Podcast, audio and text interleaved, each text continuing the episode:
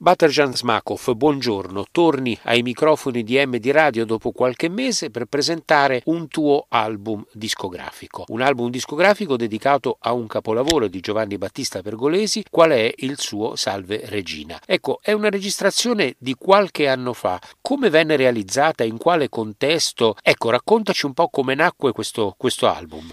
Sì, questo album noi abbiamo registrato nel 2015, quindi 8-9 anni fa. Questo album è stato fatto grazie al mio amico clavicembalista Lorenzo Antinori, con chi ho lavorato al Conservatorio Gioachino Rossini di Pesaro. Lui era il clavicembalista, lui lavora, ed io sono stato a quei tempi studente del Conservatorio, studente del biennio magistrale. Noi abbiamo realizzato questo CD a Rimini. Questo CD abbiamo registrato a Rimini dal tecnico Renzo Pesaresi, che anche lui è il nostro amico, e lui ci ha fatto questa cortesia. Questo CD noi ci abbiamo pensato di fare giustamente per noi, senza una certa pubblicazione, però adesso, grazie a te innanzitutto, noi possiamo mettere sulle piattaforme, su Spotify, che io sarò molto contento. Speriamo che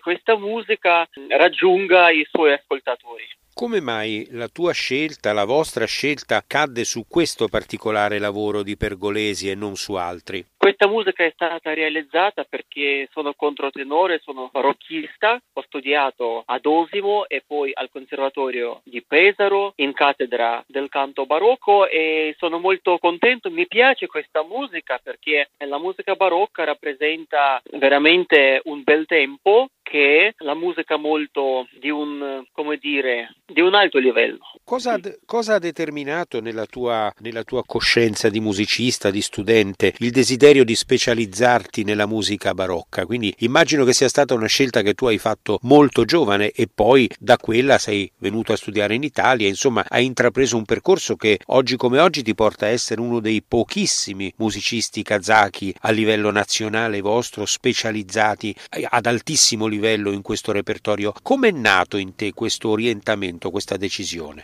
Sono kazako. Sono nato in Kazakistan, da bambino volevo studiare questa musica. Naturalmente in Kazakistan non c'è ricco patrimonio di questo genere, per cui sono venuto in Italia, ho studiato dai grandi professori, sono molto felice. Così in Italia mi sono formato come musicista, e adesso qua in Kazakistan posso sviluppare questa musica, posso cantare, posso dirigere. Direi che, non lo so, a me piace questa musica. Difficile spiegare perché è molto bella. Ciascuno di noi ha una musica che parla al proprio cuore, oltre che alla propria anima, alla propria mente, insomma qualcosa, un genere musicale in cui ognuno di noi musicisti si realizza con particolare desiderio. Per te questo è stato il barocco. Ecco, gli anni in Italia ti hanno dato esattamente quello che tu speravi ti dessero a livello di formazione, di arricchimento culturale, insomma l'Italia è stata per te la seconda patria musicale che cercavi veramente, oppure per esempio altre situazioni pensi avrebbero potuto, Inghilterra, Francia, Germania, che comunque hanno una tradizione barocca enorme, avrebbero potuto darti anche qualcosa di più? Io direi che Italia è la patria dell'opera, e non solo, perché la musica barocca anche è stata molto sviluppata proprio in Italia. Sono venuto solo in Italia, non ho studiato in Inghilterra, nessun altro paese, ma in Italia mi sono formato e sono contento perché ho conosciuto la lingua, ho studiato le scuole, ho finito anzi due istituzioni musicali, e adesso tornando qua in Kazakistan mi sento molto preparato in questo genere. Io faccio concerti, scrivo, registro la musica e così. Sono veramente felice che ho studiato in Italia, e come tu dici, in qualche modo Italia è stata la mia seconda patria, sì. tu sei rientrato in Kazakistan alla fine degli studi e quindi hai iniziato la carriera e il lavoro. Oggi sei, oltre che solista di fama internazionale, non solo nazionale ma internazionale, sei anche direttore del Dipartimento dei Concerti dell'Università delle Arti di Astana, quindi la prima e principale istituzione musicale didattica del vostro paese. Che cosa hai portato in questo incarico della tua esperienza italiana e soprattutto di musicista barocco? Noi stiamo lavorando adesso molto per la musica barocca. Noi abbiamo un grande organo tedesco che adesso stiamo facendo molti concerti. Naturalmente qua noi non abbiamo una cattedra del canto barocco o di strumenti barocche, ma comunque abbiamo molti professori che sono esperti in questo genere. Forse quest'anno vogliamo fare qualche progetto per Marco Polo, perché quest'anno giubileo di Marco Polo, anche questo potrebbe essere un progetto diciamo moderno ma anche molto come il tempo un po' storico. Quindi insomma gli spunti di riflessione non mancano, ma attualmente ad Astana esiste comunque, ho visto anche dai vostri video su YouTube, esiste un'intensa attività nel repertorio barocco, avete un'orchestra, immagino anche un coro specializzati in questo repertorio e fate molta attività. Quindi è, come dire, un repertorio che ha preso piede nel vostro paese, anche se lo avete importato, diciamo, dall'Italia e non solo. Sì, stiamo facendo progetti per l'orchestra da camera, soprattutto per il coro che io dirigo, Cappella Corale. Noi quest'anno abbiamo fatto un po' di cose, cioè abbiamo cantato Dixit Dominus di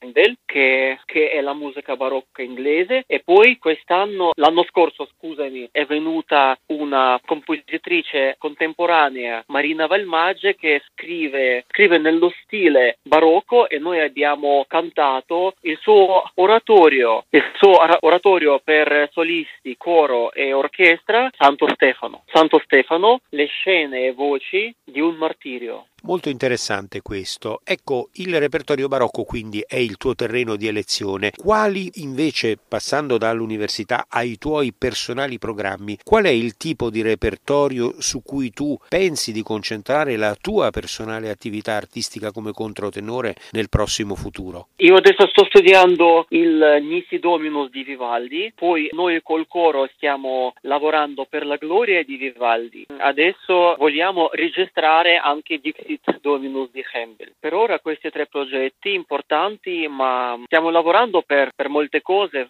Per esempio, se vogliamo per quest'anno o l'anno prossimo fare opera di Caldara, sia di Antonio Caldara, vediamo. Volevo farti un'ultima domanda riguardo questo Salve Regina di Pergolesi che ascoltiamo in questo tuo nuovo album. Si sa che un interprete evolve sempre nello studio, nel pensare il repertorio, nel ripensare anche il suo modo. Questa registrazione, che è molto bella peraltro, che noi ascoltiamo oggi e pubblichiamo, è una registrazione che ha 10 anni. In qualche modo il tuo modo, scusami la leggera ripetizione, di interpretare questa musica pensi sia cambiato rispetto a 10 anni fa? Cioè oggi lo faresti diversamente? Oggi lo farai diversamente rispetto a questa pur bellissima interpretazione? Cosa è cambiato nel tuo modo, se è cambiato qualcosa nel tuo modo di sentire questa musica e di interpretarla? Molto bella domanda.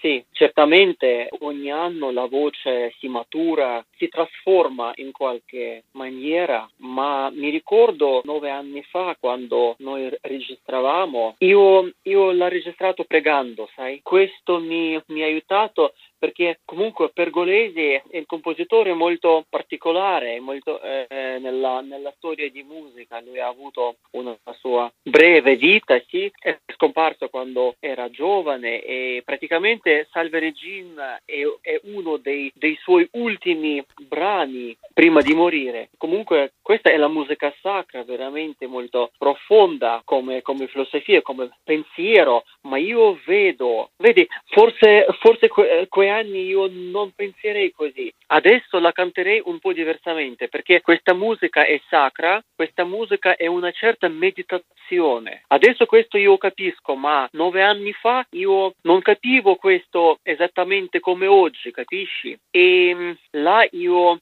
facevo molte cose un po' intuitivo. È un po' interessante perché secondo me è venuto molto bello, perché anche non pensando troppo io mi sono riuscito a cantare questa musica come fosse una meditazione spirituale, capisci? E questo per me è molto importante, perché cioè, se tu mi adesso chiedi come l'hai fatta, io risponderò non lo so. Non lo so veramente. No, veramente è quello che non è da te, cioè non so come spiegare. È l'istinto. Quello che sì, come non sono io. Non è che c'è, no, non sei tu, capisci? È delle volte quando... Sì. È l'istinto, sì, è l'istinto dell'artista che ci guida, specialmente con la musica che amiamo veramente, nel genere musicale che è quello più fatto per noi, ecco. Questo, credo che sia questo. Sì. Sì, io praticamente ho registrato quasi 4 CD, ma se tu mi dici vuoi cambiare qualcosa in questo CD Salve Regina, io risponderò no, non voglio cambiare qualcosa. Delle volte quando tu registri, poi fra un anno, fra un mese dici no, io comunque lo rifarei, cioè voglio rifare in un altro modo, in un altro... Ma è strano che, cioè, molte volte ascoltando anche tutti questi anni, io non vorrei cambiare niente, così più o meno.